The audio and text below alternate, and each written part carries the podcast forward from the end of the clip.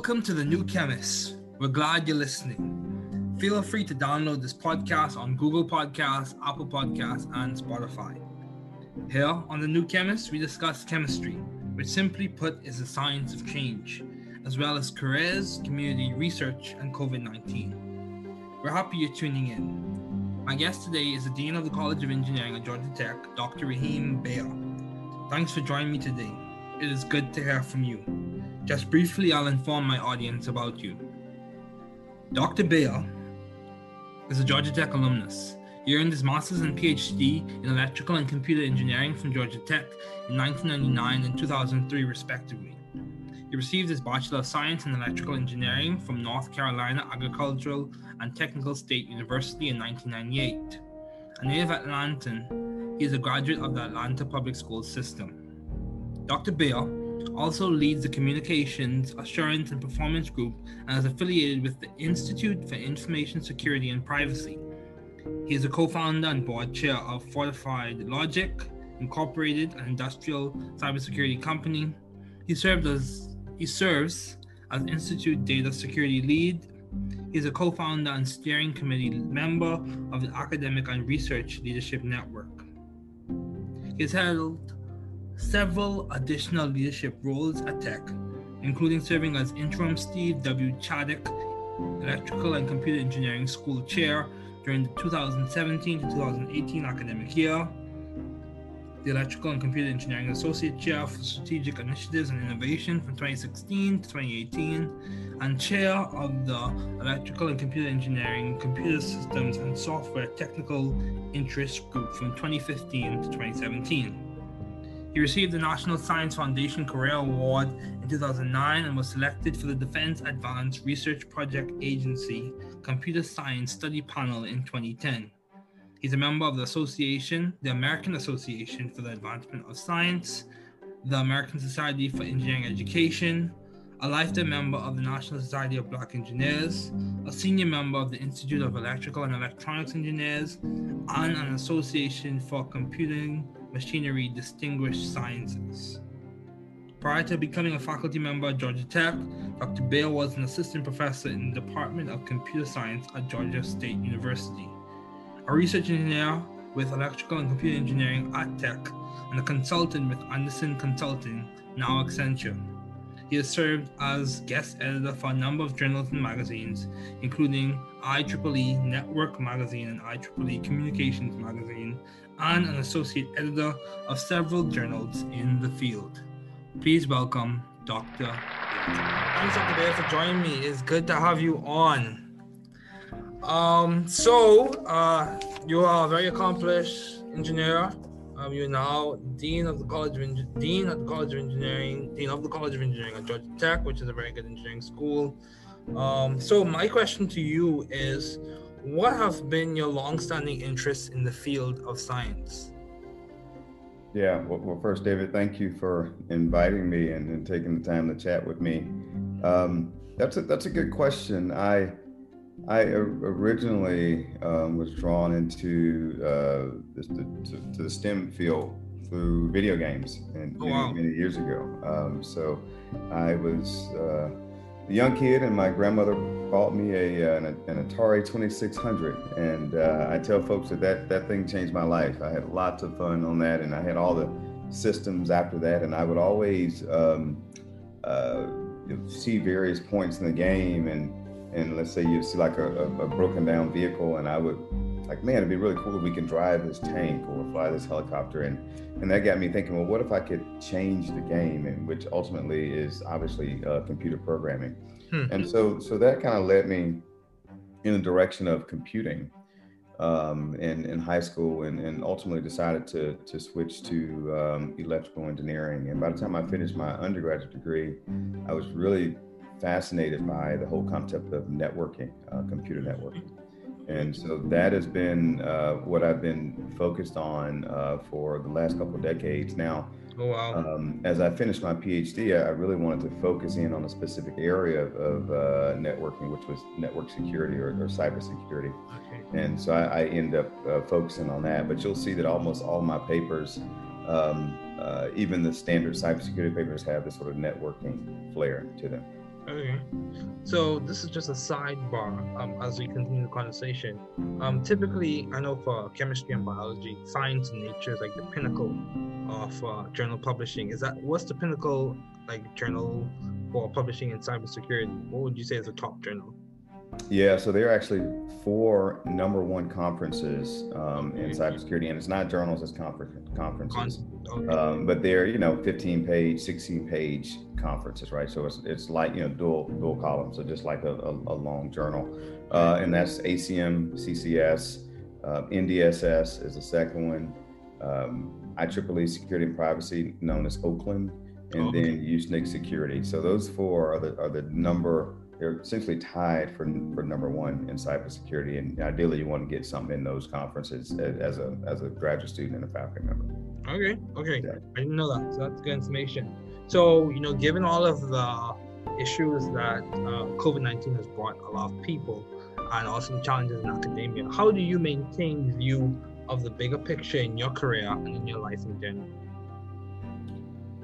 Yeah, you know that that's important to do. Um, I've always been very interested in making a significant societal impact, okay. um, and in the way I, I, look at the various roles that I've been in, they've been sort of the mechanism for me to to do that. Okay. Um, and the more I, I build my voice, as I you know went from a, a interim chair to a research vice president and now dean of engineering, the more I build my voice, the more likely it is I can have uh, societal impact. And specifically, um, I'm very interested in expanding access. I want to make sure that the folks that come behind mm-hmm. me and come behind you, um, if they're absolutely qualified, we got to make sure that they can they can get in the door at, at Georgia Tech and many many other places. Um, mm-hmm. So that has kind of been innate for me. I've, I've just seen um, the difference between uh, the, the you know, those with resources and those that uh, that don't have them. And uh, I, I, know folks that are you know, really, really bright and, and didn't have resources and just never had any good opportunities, and that and that just that bothers me. So that's always been sort of my my true north, something that I've been I've been focused on. And I'm actually it's a lot easier for me to deal with and, and view the big picture. It's the the the sort of blocking and tackling things that uh, like operational type things are, are not uh, things that I, I, really enjoy doing. So it's it's usually easy for me in terms of um, big picture. It's focusing on the true north and what's really important. And for me, that's that's family and physical and mental health and all those things exactly. first. Um, and then it's okay. Well, I, I have a job that I got to make sure I do this job well. Okay, so you what you said raises a lot of questions in terms of you said you uh, you see the big picture. So what's your take on how do you pragmatically break it down? What's your first step? You don't have to go through the whole process, but how do you go from okay, I want to expand access to what do I need to do today, or what do I need to do um, this year? Yeah, no, no, that, that's a good point. So, so what what I mentioned also was that um, I needed to uh, build my voice, right? So it's like the the the more significant of a voice you have, the more change that you can you can ultimately affect. Mm-hmm. And so uh, part of that is actually being successful in my career, right? So if we don't if we don't if we ignore actually sort of mechanically um, uh, trying to expand access and just look at building the voice, that essentially has been exceptional in my, my current career and continue to progress, right? Yeah. So that's one thing. So such that I can get to a point where I can, you know, have a conversation. I can call somebody that's, you know, extremely senior, you know, like a, a, Gary May, for example, or many other college presidents who are mentors and friends, and say, "Hey, I got this idea on uh, about expanding access." So the first part is really building building the voice, so being exceptional at your current roles and, and progressing. But then there are other things that you can do that are um, um, kind of practical, right? So at, at Georgia Tech, we just um, and this is done by our president. We just um, announced a uh, an, an, APS pathway, so Atlanta Public School yeah. pathway, and what that means is if you apply to Georgia Tech and you don't get accepted in the first round, and by the way, we we don't accept many amazing students because we just don't have room. So mm-hmm. it doesn't mean that they're not quality; it just means that we just don't have room. Um, but what that means is if you if you went to APS um, and went through APS and applied, didn't get accepted, you have up to two years if you meet certain requirements um, then you can essentially have an automatic acceptance uh, coming back in as a transfer student a year or two later. So being involved in those programs, trying to amplify those programs. I'm actually an APS grad. Um, so, I, you know, trying to be central in those programs is one way to do it. Another way to do it is looking at um, we have these online programs. Uh, so we have an online master's in computer science, mm-hmm. online master's in analytics, online master's in uh, cybersecurity. And I was the executive director that actually stood up the online master's in cybersecurity program, and that screams access because now there's no physical boundary. You can be all over the world. We, we literally have mm-hmm. students all over the world and also um, it's it's from a cost perspective it's not it's not unreasonable and so it's you know it's ten thousand dollars tuition for the whole master's degree right not per class not per semester wow. per degree um, and the third piece about that that is expanding access is that you don't have to have a computer science or engineering undergraduate degree to get accepted into the master's program right? So you wow. can do these interesting programs that are much more accessible to people. Okay wow that's good. Yeah man we leave our footsteps behind. And also um wow you, you said a lot of important things.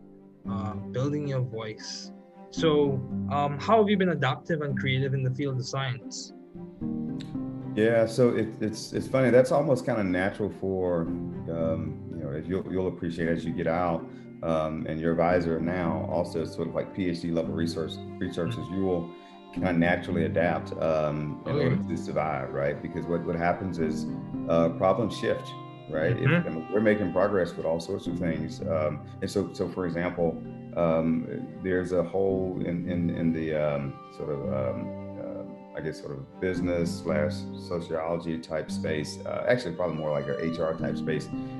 There's now this this this really important area um, called future work, which you know people never really they, they weren't focused on it pre-covid but now post-covid uh, or you know in the middle of covid hopefully in a, in a few months or, or a little bit longer will be post-covid yeah I hope uh, but now this is a big deal because people have found out well guess what I don't have to be physically co-located with folks to to work together, right? So mm-hmm. even even at, at Georgia Tech, um, you know, we're we're conducting research, instruction, and our staff support. None of these things are, are co-located with each other, right? So they could almost you could almost have people all the way across the world, right? I mean, it doesn't matter at this point. And so the, the, the question is, well, how should the university of the future look? How should the workplace of the future look? Do we go back to do the exact same thing? So my whole point is that because of this event, it's it's almost ushered in a new or amplified um, a, previous research area. So people adapt and shift. And the same thing happens for technology. So over my career, I uh, went from you know interested in networking to quality of service in networking to wireless networking to wireless network security and then ultimately to cybersecurity. And finally, now my, my focus is on cyber physical system security. So this sort of the inter, integration of engineering and computing. And a lot of that just depended on um, my interests. It, it, changed over time. Mm-hmm. Uh, problems change over time, and also funding changes yeah. over time. So funding agencies they decide, you know, every year, you know, what are, what are the priorities, and and you need to be aligned with those if you want to be funded. I agree. So, you know, just to drop a little plug, a little plug for you talked about expanding access. You know, I think this just throw this idea idea out there. Um, I think it would be good if like students of Caribbean heritage could also eventually, because I, I, I think the evidence is there that in terms of discipline and work ethic, students from the Caribbean do have a good uh, do have a good representation in that area. So it'd be mm-hmm. good if like schools such as Tech and others could eventually, hopefully in the next decade or two, start expanding access to those students as well. I think that would be a good, yeah, I think that would be good, especially students of color from those areas. So yeah, um, yeah. I, I love to go and uh, you know visit those places to do some boots on the ground uh, yeah. discovery, right? You know who, who doesn't want to go to the Caribbean? So yeah. So even even helping strengthen the research capacity would be good. Yeah. So how have you sought or found the right environment for you to thrive scientifically and intellectually? Yeah, you, you know, I kind of stumbled upon that. I think um, uh, when I was um, when I came out of undergrad, I only applied to one graduate program, which was Georgia Tech, and that was a, a mistake. I mean, fortunately, it uh, worked out. Uh, but I always it worked, it worked out well, I would say. Yeah, yeah, but you know, you, but you, you, you never know, right? So you know, I, I always encourage folks to you know, listen. We want Georgia Tech to be your number one choice. Uh, we think we we are the best out there, and uh, and we're the best for you. So certainly apply to us, but who knows what may happen, um, and, and apply to apply to other places as well. And so I always wanted to come back to Atlanta, and I knew Georgia Tech was a very good school, and that was kind of how I made my decision. I never thought that I would be working at um, at Georgia Tech, and when I got to Tech, uh, you know, certainly it was not perfect, uh, but I had uh, overall a, a, very good experience. I had a, a PhD advisor um, who is, you know, he just turned 80, uh, 80 year old white male um, now, and he's, you know, he was like a father to me, and mm-hmm. uh, you know, just more supportive than I could have ever imagined. And uh, so I kind of stumbled upon just really good people, good mentors, and, and good advisors that created an environment uh, for me to thrive. And then once I saw that, hey, well, this is this is possible, and then I was much more intentional about, well, is this the place that I want to stay? Do they, you know, are, are our values aligned? And that's really mm-hmm. important for me. Um, I'm not, um, you know, I'm, I, I won't be at any organization where I don't feel that the, my values are aligned with that organization. It's just life is too short for that.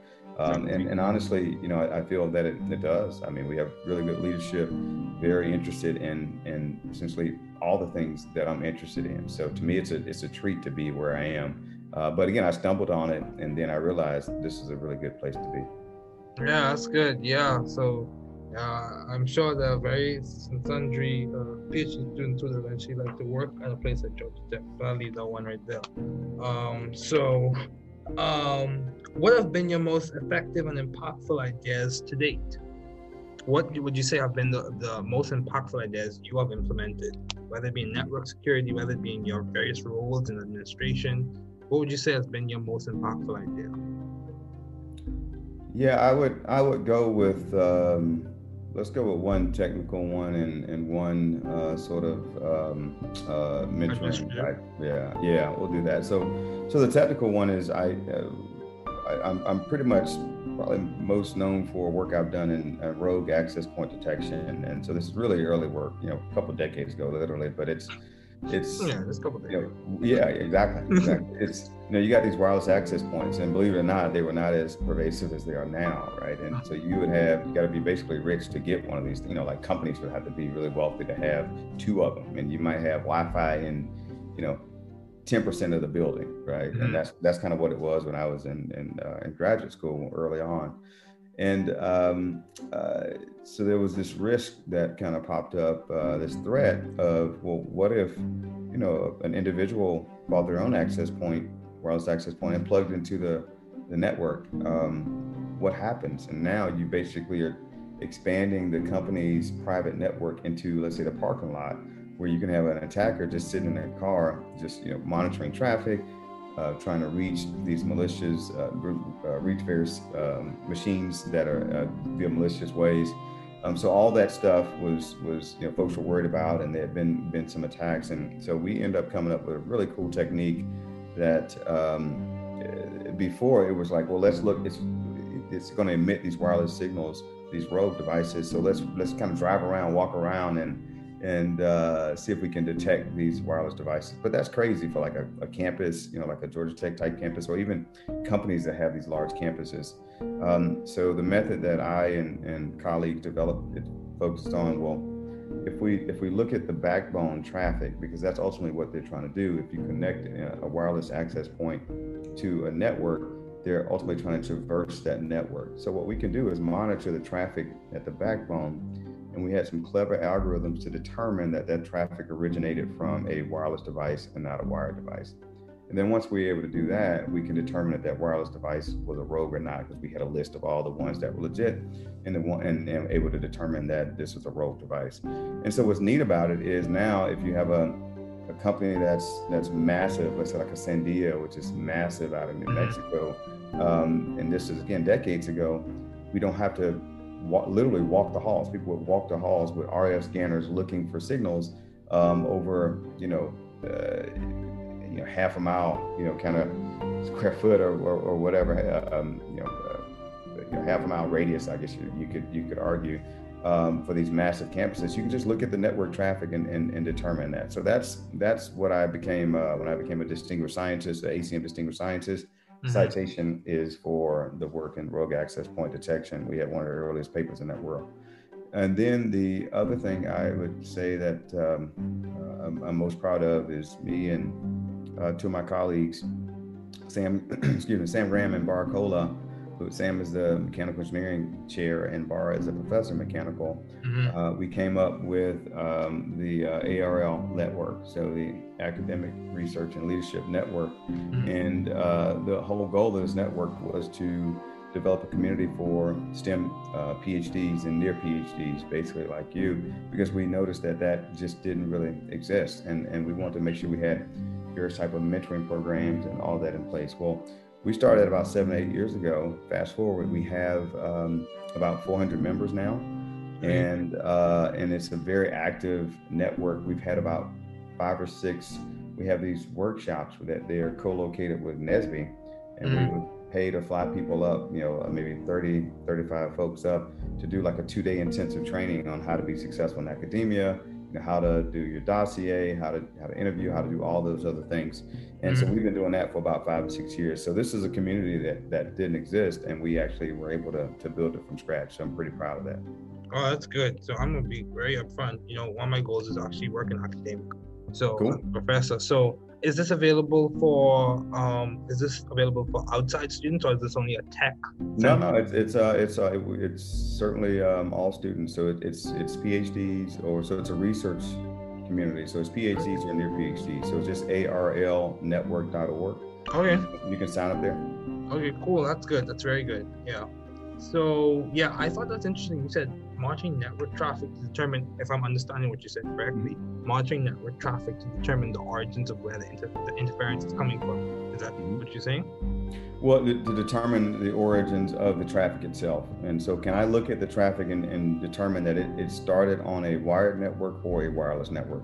It turns out you can, just because wireless networks um, are just a lot more. Um, uh, stochastic, if you will, and and, and they and they also have um, various protocols that actually leak over into the wired network. And if you can detect those protocols in the traffic, you can say, well, this had to have come from a wireless network. Okay, so I have a I have a question where that is concerned. You said wireless networks are somewhat stochastic. Mm-hmm. Um, to what extent? Uh, because I thought um, is it because of what artificial intelligence or the capacity of it to self-generate or come up with new ways yeah. to accommodate its structure? No, I'm just talking about really its susceptibility to um, interference. You know, uh, you, you, turn on a microwave and your SNR is going to, uh, you know, drop uh, significantly, right? So it, it's it's you, you basically have this shared medium uh-huh. versus a wired network where it's not shared.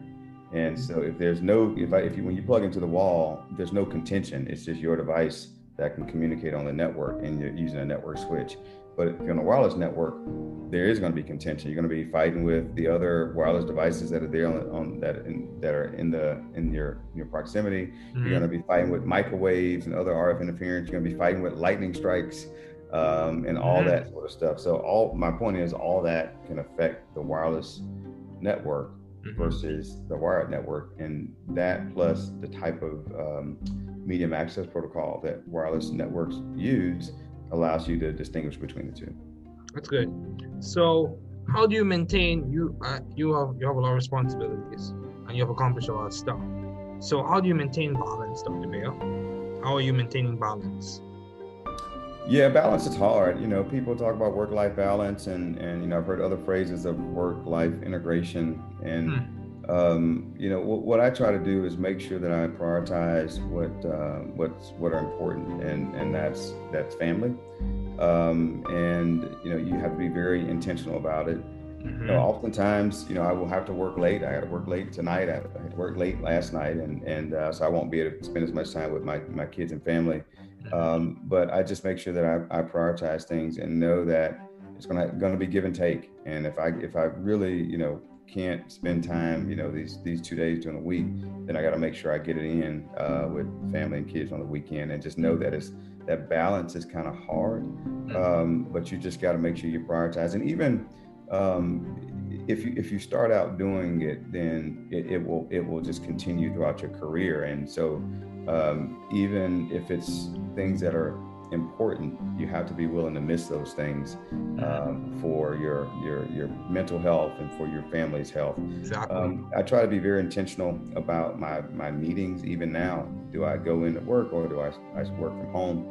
And I, am intentional about those things to minimize the time that I'm away from uh, from my family. Or may, if I go in, oh, you know, this will be a good day for me to drop my son off, so we can spend that time in the car uh, when I travel, I'm very intentional about the timing of things, right? So can I can I time it if it's a DC trip? You know, can I actually time it such that I can drop my kid off at the airport? I mean, hitting not at the airport, drop him off at school. I go to the airport and actually be home in time for dinner, right? And so I so you, you it just requires you thinking about it and being much more intentional and strategic. Um, and then you can do it, but it, it's not easy. I have a good partner. Uh, my wife is, is very supportive, but she's equally equally busy. Uh, but the, the, the word really is being intentional, and you can pull it off. Okay, that's good. That's something I'll note as well. Actually, I'll get there. Um, so um, I have, as we conclude, because um, I know you have a lot of things to do. So as we conclude, how have you been so successful as a pioneer in your field? What do you think has complemented your success? And what two pieces of advice would you give to those wanting to pursue the field that you're currently working in? Yeah, so uh, I, have been fortunate. Um, I, I, think uh, I have always been very, very hungry um, and, and just, you know, it, it, and, and, resilient, I think is a way to describe me. So I, you know, have many setbacks mm-hmm. um, sort of in, in life in general. And, and I've used that experience to apply to my uh, professional career. So I don't get as worked up as, as some folks do about about certain challenges. I just find a way around it, and I because I've been doing that my entire life. Oh, yeah. um, so so being being resilient, um, you know, working working very hard, um, and also finding finding mentors, being very intentional about finding mentors and mentors that that look like you, mentors that don't look like you. As mm-hmm. I mentioned mm-hmm. earlier, my advisor is is is more of a sponsor and a champion than even a mentor. He's just a, he's he's a really good friend. Um, and so you, you got to make sure you do that and, and don't be afraid to ask questions. I ask questions all the time, including to the people that report to me. I, you know, I, that's fine. I, and I tell them, mm-hmm. I don't care about being right. I just want to make the right decision. So, you know, tell me if, if I'm wrong, that's fine, but I want to make sure that we, we get it right. It doesn't have to come from me. Um, so uh, preaching. Yeah. Yeah. So, Hey, so the, the advice I have is, is really essentially that is, is, work hard and, and get mentors. Um, don't be afraid to to ask for help, ask for advice. Um, it does not show uh, any sort of weakness. Uh, we all struggle, even the most arrogant folks that don't want to show it. Um, they all do, and it, it's much more important, I think, to get it right than to actually be right. Yeah, that's true. That's good. That's something to know. Um, so, what two pieces? So, yeah, so, what has been the most beneficial advice you have received? Oh man, you know, last question, right? Yeah, you know, it's actually what I what I talked about earlier. I mean, I I, I get lots of advice, and and oftentimes I internalize it. Um, mm-hmm. and it's it's funny. My wife and I were debating this, right? So a lot of times I get, and as as, as engineers and, and scientists, we're taught to not memorize right? We're taught to to understand like how it works. Yeah, and it's funny. So she's a she's a lawyer by training, and a lot of what they do is is uh, I mean lots of complicated things, but also memorizing cases and exactly where things were found in in the case. And, and we're taught to do the exact opposite, right? So she would be able to pull up, oh, here are the, the three most important pieces of advice for me, and they came from A, B, C, and D. For me, I usually take that advice and I and I internalize and I incorporate it, and then I'll forget like man, well, did I get this advice from someone? Because I've just started to, to do those things. Uh, mm-hmm. Uh, but one I just that that I, I, I often pull out, which obviously mean that it was means that it um, it, it was important and stuck with me, is the whole build your voice piece. And this was from a actually one of my, my wife's law partners many years ago, and and we were talking about I think diversity and just how to how to change um, the, the various fields of engineering or law. And you know, he basically said, well, if you can't you can't do anything.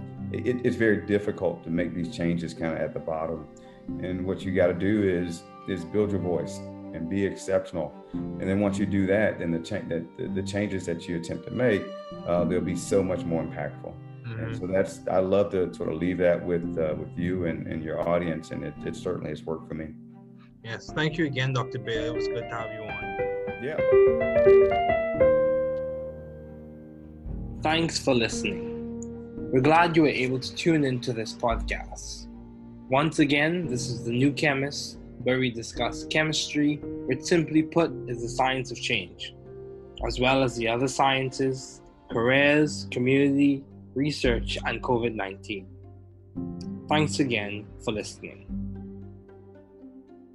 Note the views on this podcast represent those of my guests and I.